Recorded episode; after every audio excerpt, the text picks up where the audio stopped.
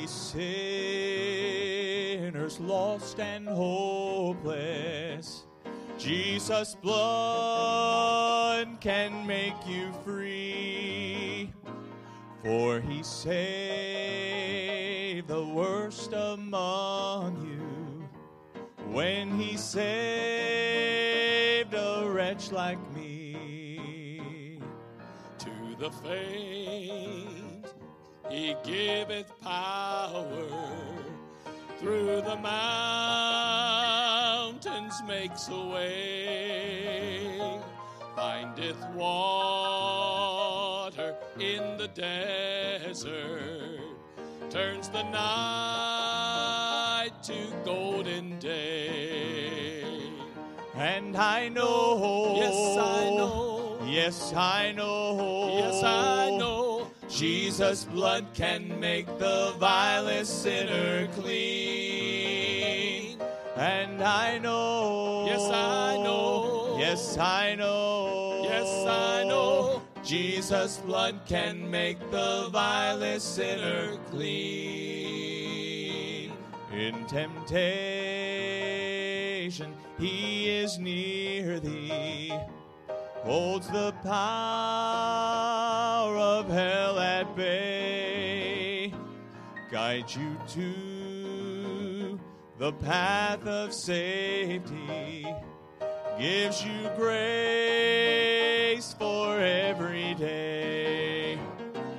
He will keep thee while the ages roll throughout eternity.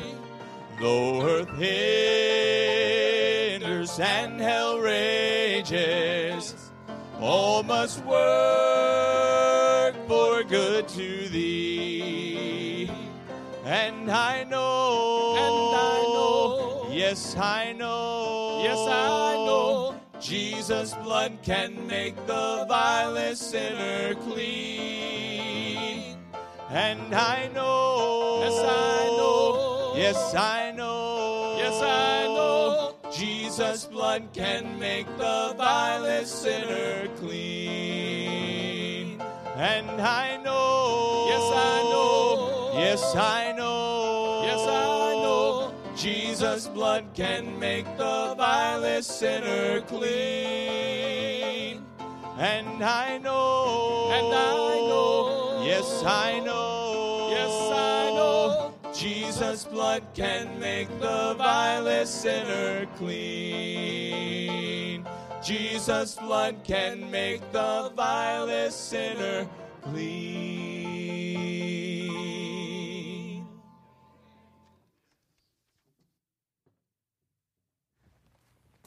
Well, I'm glad that's true. Aren't you glad that's true? Amen. Amen. It don't matter. I mean, we're all in the same boat, aren't we? And all in the same boat. We just need Jesus Christ. Amen? Praise the Lord. Mark chapter 1. Mark chapter 1. Did I forgot to tell you probably to throw that back up there, didn't I? Can you guys do that for me real quick? You know that one I'm talking about on Wednesday? I should have told you earlier. I got to be a little more clear on that, don't I? Here we go. All right. So Mark chapter 1, beginning in verse 16. Again, we're talking about the idea of you become who you follow. And again, it's been in our, our series lately. We've been working through this, and now we've got to this particular lesson, you become who you follow. We've been working on this one for a little while. And, of course, we talked about the idea that you become who you follow. Be careful who you follow. It's a big deal. And I know nobody gets it but me. But anyway, I like it. I thought I was being pretty witty when I came up with that picture. But nonetheless, either way, we've been talking about the book of Mark. Look in chapter 1, verse 16. We'll read that, and then we'll go ahead and kind of jump right into this, review very quickly, and get into some new material tonight. Chapter 1, beginning in verse 16, the Bible says, "Now, as he walked by the Sea of Galilee, he saw Simon and Andrew, his brother, casting a net into the sea, for they were fishers. And Jesus said unto them, Come ye after me, and I will make you to become fishers of men. And straightway they forsook their nets and followed him." Now again, we get into this lesson and we noticed right off the bat that there's a little bit of a difference in the New Testament. As you go through the Gospels, you're going to find that there's this particular situation is mentioned a number of times. Actually, in every single one of the Gospels. We're going to note just three of the examples, though. In Matthew chapter 4, verse 9, God uses the writer Matthew, and he says, And he saith unto them, follow me, and I will make you fishers of men. In Luke chapter 5, verse 10, we read it, the same situation. He says, and so was also James and John, the sons of Zebedee, which were partners with Simon. And Jesus said unto Simon, fear not, from henceforth thou shalt catch men. Now, before I go any further, let me make it very clear that when God takes these Gospels, and sometimes people say, well, how's come that verse is read a little bit different than the verse over here and say Luke? Mark's different than Luke, Luke's different than John, but yet it's the same exact situation, or it's the same circumstance. I mean, Jesus, it's the exact same event even. Well, because it's kind of like parts of a pie. You take each piece and you put it together and it makes a whole. And what God's doing is sometimes He's allowing us to see from a different perspective. For instance, Matthew's viewing the exact same thing that Luke was, and Luke's viewing the exact same thing that Mark was. But let me tell you, if you all saw an accident on the street, probably we'd come up with a number of different viewpoints and a number of different accounts. Even though it was the exact same event, it would look a little different to you than it did to me. You might emphasize and point out one thing a little more than the other. I would point out something else far differently. It doesn't mean that the event was changed. Doesn't mean that the Bible's in error here. What it's helping us to see is get a better picture, a more fuller picture, by getting three different or four different observations. And so in this case, we see that two of the men are speaking, and one says, oh, I will make you fishers of men, and from henceforth thou shalt catch men. And then in Mark 1:17, come ye after me, and I will make you to become fishers of men. And so we took the time to look at that and notice that, and we recognize that the first two passages seem to emphasize the fact that they catch men and be fishers of men and become fishers of men in that sense. But the Mark portion, look at this, it emphasizes a process. One emphasizes the fact, the other emphasizes a process. And again, I think it's important to recognize that, because he says, and I will make you to become. That's a continual process. And so what we said was that word become means to pass from one state to another. And so the fact is that whatever you follow then is what you will ultimately become. And we talked about role models, we talked about the behavior tree, and we come to the conclusion that we recognize that there's an element that God has begun a work in us, and He hasn't fulfilled it yet. He hasn't completed it. When we come to Jesus Christ, we have just begun the journey. Listen, we are in the family of God. We are now the child of God. We now have a home in heaven, and we have the Spirit of God living in us. But the fact is that the Bible says, being confident of this very thing, that he which hath begun a good work in you, he had begun a good work in you, will perform it till the day of Jesus Christ. The day of Jesus Christ being when he returns, and we are raptured out, and we receive our new bodies, the day of Jesus Christ. The fact is that you are a work in progress. I'm a work in progress. Anyone that names the name of Christ is simply a work in progress. And so, we understand that no one becomes all that God would have them to be the very moment they come to Christ or get saved. Becoming is a process that takes time. And that's what we recognize and we understand. And so, with that said, we're done with that. Okay. Now, we took some time through this process of this series to look over a number of things. We talked about, some examples of people in the Bible who were supposed to be friends but led someone astray. You got to be careful who you follow, because you become who you follow. We talked about that. We talked about the Master himself, the Lord Jesus Christ. We addressed some issues with him. We said, for even hereunto were ye called, because Christ also suffered for us, leaving us an example that you should follow his steps. We said, well, what does that mean, to follow his steps? Well, we took some time to break down 1 Peter 2, 21 through 24. We went right through that passage, and we really took some time to deal with that. And then, we decided we're going to look at some other things. We said, okay, now, what concrete benchmarks help us evaluate our fellowship? I mean, who are we fellowshipping with? How do we know who we're fellowshipping with? Well, we said, if you're fellowshipping with Christ, you're going to be walking in the light. You're going to be loving the brethren. You're going to love not the world. You're going to, have a compassion and a giving spirit. You're going to receive answers to prayer. You're going to have His commandments will not be grievous. You're going to avoid idols. Talked about all of those things. Now, there are some tangible elements, we said, of the Christian life that would be wise to use as a gauge to determine our true state of fellowship with God.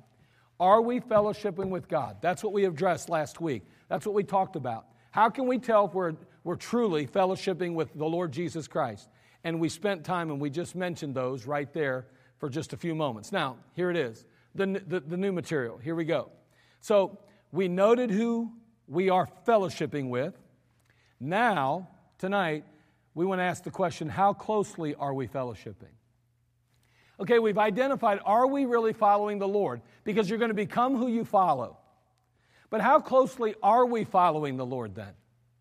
How do we gauge that? We looked in the book of 1 John and we said, okay, who are we really following? If we're really following Christ, here's some evidences of it. 7 different evidences we talked about right out of the book of 1 John. But now that we say we've got that one, yes, indeed, I'm following the Lord. Question, how closely? Well, the test is going to be this, conformity to Christ Himself then. The level of our conformity. Take your Bible, look over at Romans chapter 8, verse 29. Again, if we become who we follow, so if we're really following the Lord and we're really close to the Lord, then guess what? The Bible says we're going to be more like Him then. And so that's what we want to note tonight. We want to consider that. And we're going to ask some questions about that. I mean, we're going to say, what does being conformed to the image of Christ look like in attitude? What does being conformed to the image of Christ look like in action? And so let's consider that. So look at Romans chapter 8, verse 29. This, by the way, is the goal for every believer, every child of God. Here it is. It's not complicated. It's not easy necessarily. It's much more involved than sometimes we'd like to admit, but it's not complicated. It is pretty simple. For whom He did foreknow, He also did predestinate to be conformed to the image of His Son, that He might be the firstborn among many brethren. Now, the passage is pretty clear here. He did predestinate to be conformed to the image of His Son. To be conformed to the image of Jesus Christ is nothing new, by the way. Notice he uses the word predestinate. What he's talking about is it was already predetermined. If you're going to come to Jesus Christ, God in His foreknowledge said, you know what? What I'm going to require, what's going to be expected, is going to be conformity to my Son, Jesus Christ. That's how it's always been. That's how it always will be. Every time a person comes to Jesus Christ as Lord and Savior, God's saying, you know what? Before you ever came to Jesus Christ as your Lord and Savior, I had already predetermined or predestinated that you would be conformed to the image of my Son. That's what he's saying.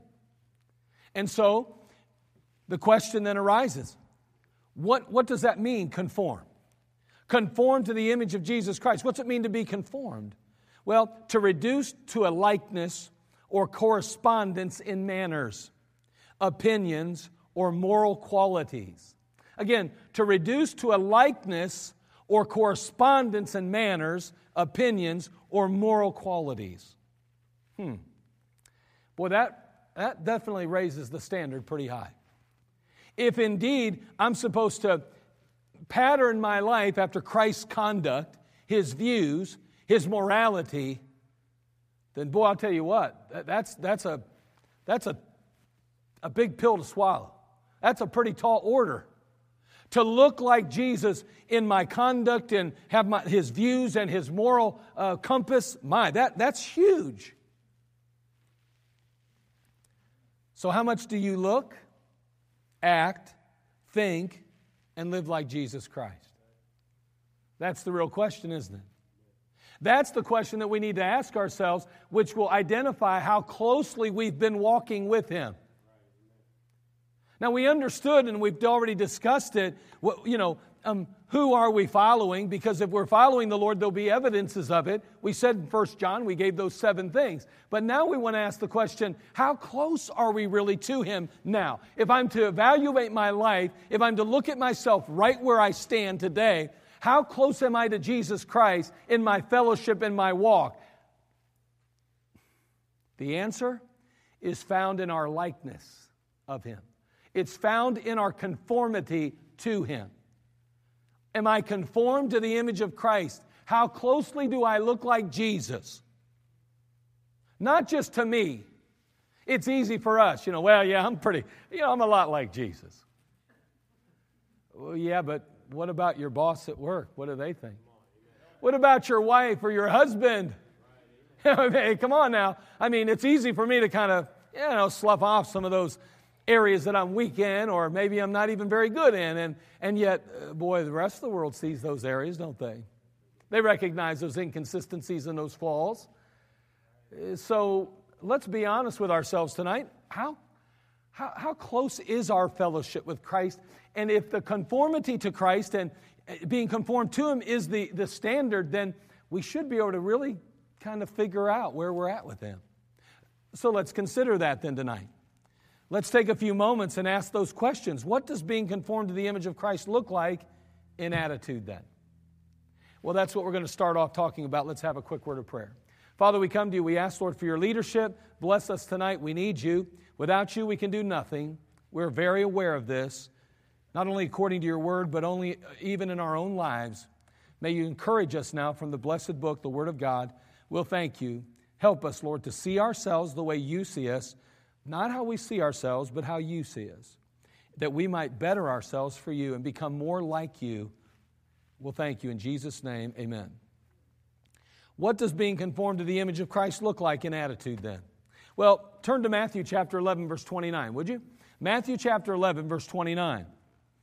Jesus is going to make a statement here, and I believe the statement really reveals His attitude. An attitude that I think is so important and so necessary in our own lives, but I do believe at times isn't really necessarily where we're at. Notice what He says. He says in Matthew chapter 11, verse 29, "Take My yoke upon you and learn of Me, for I am meek and lowly in heart, and ye shall find rest unto your souls. Come unto Me, all you that labor and are heavy laden, and I will give you rest." We all know that verse, and it's on the heels of that verse that He writes, "Take My yoke upon you and learn of Me, for I am meek and lowly in heart." Now that word meek, what does that mean? He says, "I am meek." He's talking about mild of temper, soft, gentle, not easily provoked or irritated.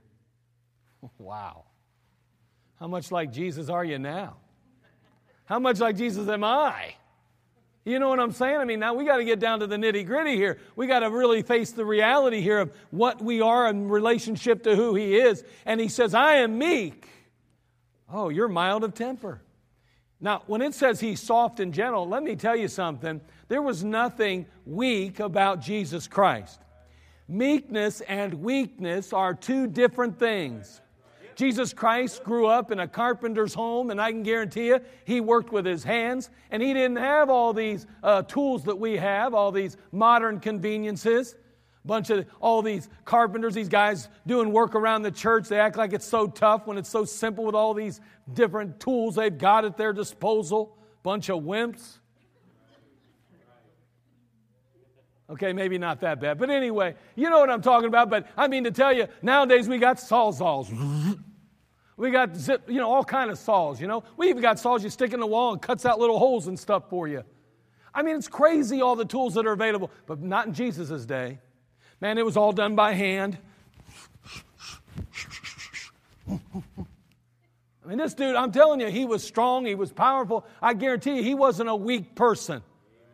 No carpenter, even today, honestly, I was kind of joking around, but you get with some of those men in the trades and even some of them ladies, I wouldn't want to arm wrestle a few of them, but the fact is that they ain't to mess with. You don't mess around with them. They're tough, they're sturdy, they're strong. Jesus wasn't weak. He was meek, though. Mild of temper, soft, gentle, not easily provoked or irritated. He also says he's lowly. That's an interesting statement, isn't it, for the Lord Jesus Christ, the creator of the universe. Having a low esteem of oneself. Should I say one's worth? Humble, meek, free from pride. Having a low esteem of one's own worth. How is it that Jesus, the creator of the universe, stands before us and he says, listen, he says, take my yoke upon you and learn of me, for I am meek and lowly. Wow. Humble, meek, free from pride. If anybody had a reason to be arrogant, a reason to be prideful, a reason to stand above others and say, you will bow to me, it would have been Jesus. But Jesus, the Bible says, himself, his own admission, I'm lowly, I'm humble, I'm meek, I'm free from pride. And you know what? You say, well, that right there proves he wasn't meek then, and he wasn't really, yeah, he was. Let me tell you something. You let somebody that you could wipe out with one word pluck your beard out. You let somebody that with one swipe, one little movement of your tongue could say, be gone with him. And yet he's beating you mercilessly. I mean, you allow somebody and a group of soldiers even that with one wave of the hand bring the angels on. It could have wiped out the whole Roman army. Don't listen. This was a meek and lowly man, Jesus Christ was. To allow his enemies to do what they did to him when he could have easily subdued them and wiped them all out. You talk about somebody that the Bible describes as being meek, mild of temper, not easily provoked or irritated. That's Jesus. You talk about somebody that said, you know what? I'm not all that. Even though I'm God, I'm willing to humble myself on behalf of mankind because my heart breaks for their sin and I want them to be redeemed. He willingly endured that hurt, that heartache, that horror for us on Calvary, and he did it humbly. Boy, it is impossible to consider the conditions that Christ endured, the way in which he responded. Amazing. It's just impossible. We marvel, do we not? I mean, to think of what the conditions that he endured, to think about how he responded to those things. I don't know about you, but I marvel. Look at 1 Peter chapter 2. You say, how did he respond? Well, we talked about three weeks ago, I think we mentioned this passage, we broke it down. But just for the sake of the lesson, let's look at this again because it's really amazing how he responded to his enemies. We're talking about in the heat of the moment. We're talking about when, right before they're prepared to take him to Calvary, ultimately he's going to be crucified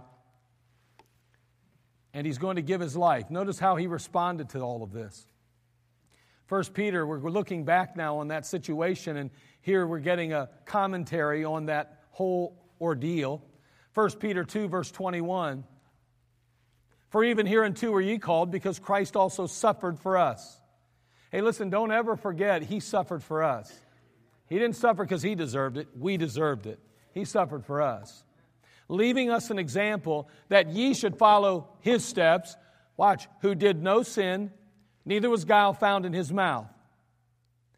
Who when he was reviled, reviled not again. When he suffered, he threatened not, but committed himself to him that judgeth righteously, who is own self bare our sins in his own body on the tree, that we being dead to sin should live unto righteousness, by whose stripes ye were healed.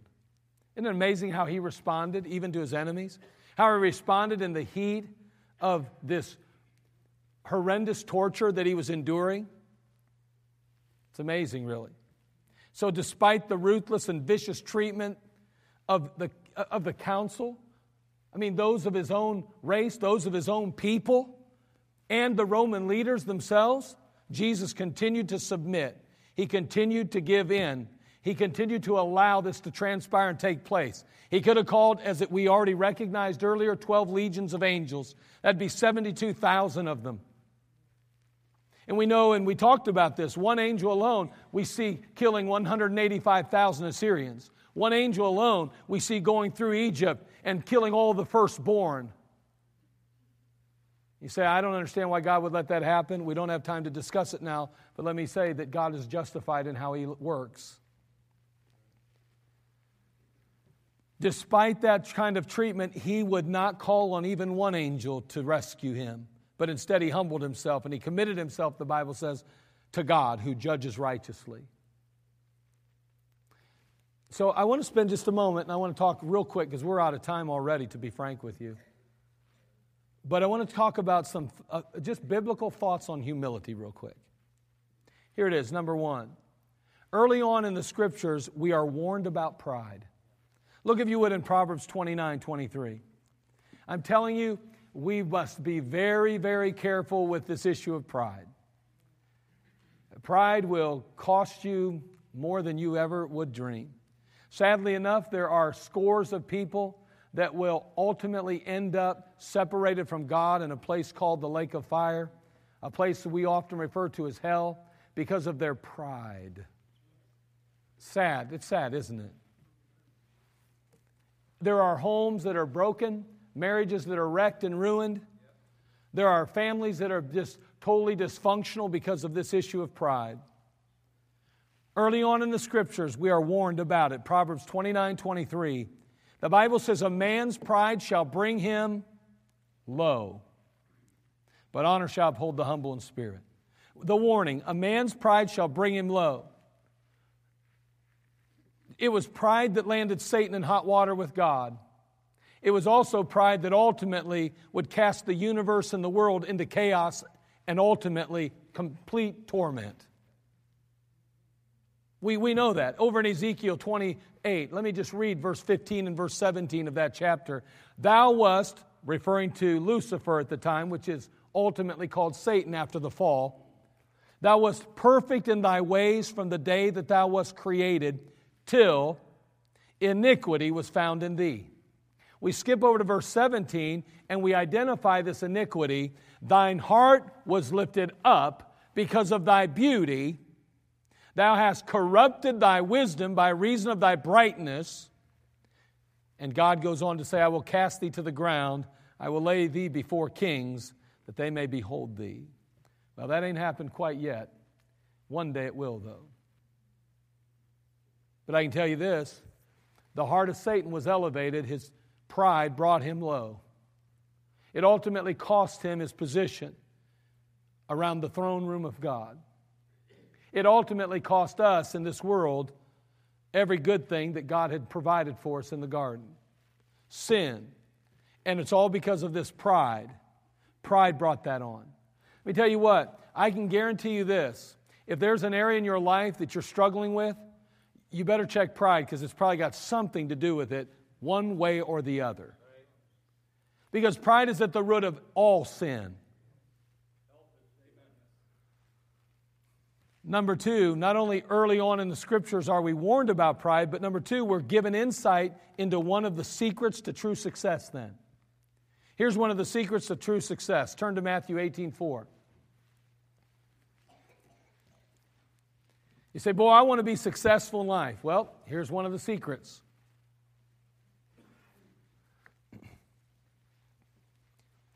In Matthew 18:4, the Lord Jesus is speaking. He says, whosoever therefore shall humble himself as a little child, the same is greatest in the kingdom of heaven. Now again, we don't have time to go into it, but the kingdom of heaven is a literal, visible kingdom. And what you'll find is that literal, visible kingdom is in the millennium. Literally, Christ will rule and reign on the throne of David in Jerusalem. It'll be a literal kingdom. Right now, we are part of the kingdom of God, a spiritual kingdom. We're born into that spiritual kingdom. But the world in which we live is a very corrupt and sinful place. You know, the Bible said when Jesus arrived that He was the Prince of Peace, right? Where's all the peace? It's in your heart, because it's certainly not in the world. It's a spiritual kingdom we're birthed into when we come to Jesus Christ. The physical kingdom is called the kingdom of heaven. You'll find it only in the book of Matthew, 33 times. And it is promised to the children of Israel and to those that will return with Jesus Christ in chapter 19 of Revelation and ultimately occupy and rule and reign with him. The kingdom of God, Jesus Christ, himself ruling, because when he was on earth, the kingdom of God is with us because he's there. And the kingdom of heaven, the physical kingdom, will both be in existence when we gather at the millennium. After we know what happens. There's a rapture of the church. There's a 7-year tribulation. There's the return of the Lord Jesus Christ and Armageddon. And then we have that 1,000-year reign with Jesus Christ called the millennium. The kingdom of God and the kingdom of heaven will be united and we'll be doing real well. Till then, though, we have peace inside because Christ lives in us. That's where the peace is. Someone says, why should I come to Jesus Christ? I'll tell you why. Because if you're looking for joy, peace, and purpose, you don't find that in the world you live in. You find that in a person, Jesus, and you don't get it till he moves into your heart. And if you want those things, you have to have him. He is the Prince of Peace. But unfortunately, what'd they do to him? They crucified him. Said, we don't want you here. But fortunately, he died. He completed his mission. He fulfilled the law, and he lived a perfect, sinless life, and he died on an old-fashioned, old rugged cross, and he paid the penalty for our sin, death. He shed that perfect, precious blood for us. What a wonderful Savior. And then he rose again. He's not on earth now. At least not in person. He's seated at the right hand of the Father in heaven. But he is in us, if you know Christ. That's where the peace is. If you have no peace in your life, it's one of two reasons. One, either Christ is not in you, or two, you're not allowing him to rule in your life. It's one of two reasons. How many Christians fail to have peace? It's because they're not allowing Christ to have preeminence and be on the throne of their life and rule as king. They choose to rule instead. That's a dangerous place. And may I say this, before anybody gets high and mighty, every last one of us takes steps in that direction at times in our life. And we have to always recalibrate and get back to where God wants us, and allow him to be where he wants to be in our life. Because we start to move toward the flesh, the world, and he says, no, come on back, get me back where I belong, in charge. So it's a constant battle in our lives. So if we want that peace, we want purpose, we want joy, we've got to have him on the throne. So he says we're given insight, I said we're given insight into one of the secrets of true success.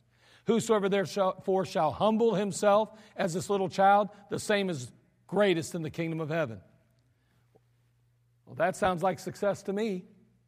I don't know about you, but when I'm involved in a sporting activity, I want to be number one. Matter of fact, the other day I was in my office, and I was just I think it might have been this morning or yesterday. I'm looking up on my up on one of my counters up there, and I saw these trophies up there. And you know the ones that stood out in my mind? Weren't the second place ones. It was the first place ones. I said, boy, I like that first place. That first place is what I really like. He says here, whosoever therefore shall humble himself as this little child, the same is greatest in the kingdom of heaven. I don't know about you, but I want success in my life. Do you know what you have to have in order to be successful in the Christian life? Humility. Number 3, God's plan is that submission start early on in our lives and continue into adulthood. We see that. In 1 Peter chapter 5, verse 5, the Bible says, likewise, ye younger, submit yourselves unto the elder. Boy, have we lost that in the United States. We were over in the Philippines recently, Boy, I tell you, it was a wonderful place in the sense, here what I mean by that is this. It was a wonderful place in the sense that they recognized the value of older people. Well, I'll tell you what, it was amazing. And one of those older people's with us tonight, Shirley Wetzel.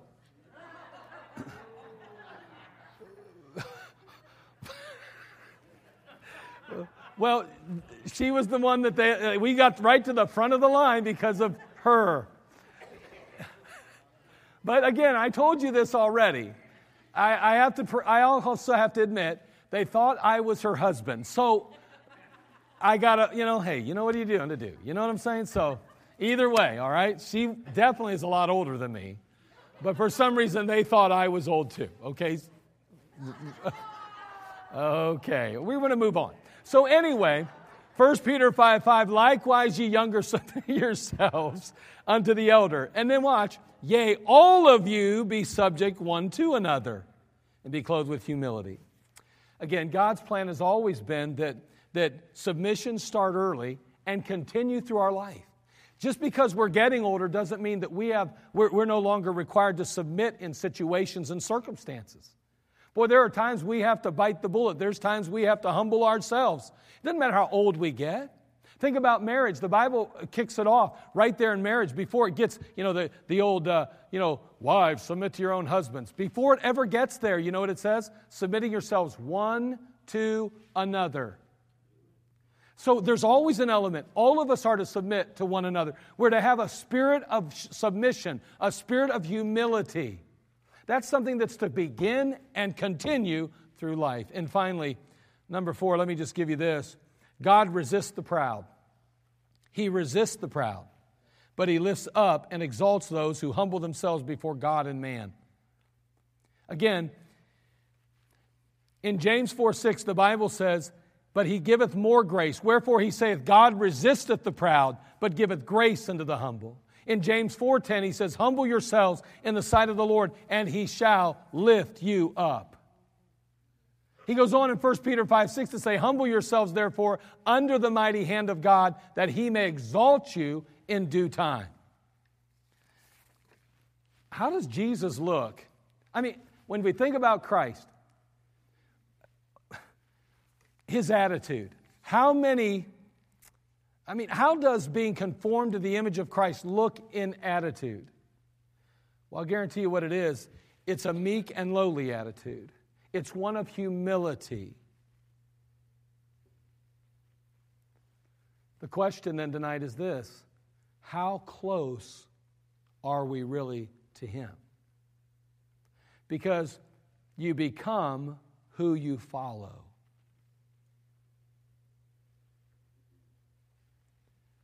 How's that humility coming along?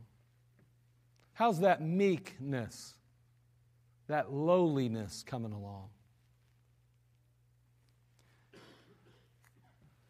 Father, we come to you. We thank you again for this time together. We thank you, Father, for just the